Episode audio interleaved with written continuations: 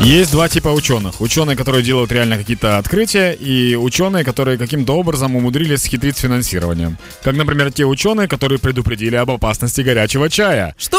И, скорее всего, это человек, который, знаешь, возле кулера наливал горячую воду, плеснул себе на ногу, такой, ай, надо предупредить всех. Ну тоді далі підбірка новин спеціально для тебе, Данічка. Дивись, Давай. наприклад, вчені назвали ознаки швидкого розлучення подружжя. Да просто ученый пришел на работу, говорит, я развожусь со своей. Ему говорят, чего? Он говорит, достала. Так и запишем.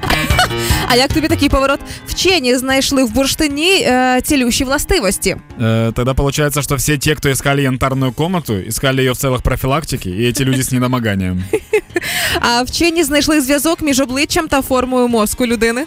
М, Это называется костная ткань. Она связывает лицо, мозг, шею. Ну, она весь организм связывает с собой.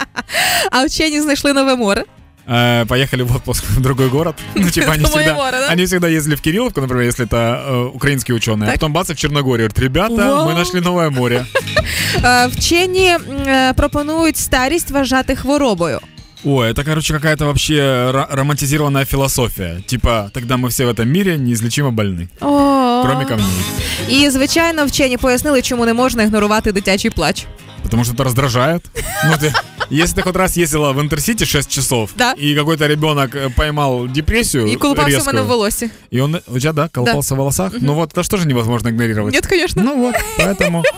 В принципе, да, спасибо всем ученым. Э, Я все-таки представляю их по-своему. Это когда есть четыре человека в лаборатории, и они просто выдумывают что-то, а когда кто-то переспрашивает, говорит, пошел ты, мы ученые! И все, это ничего больше не докажешь.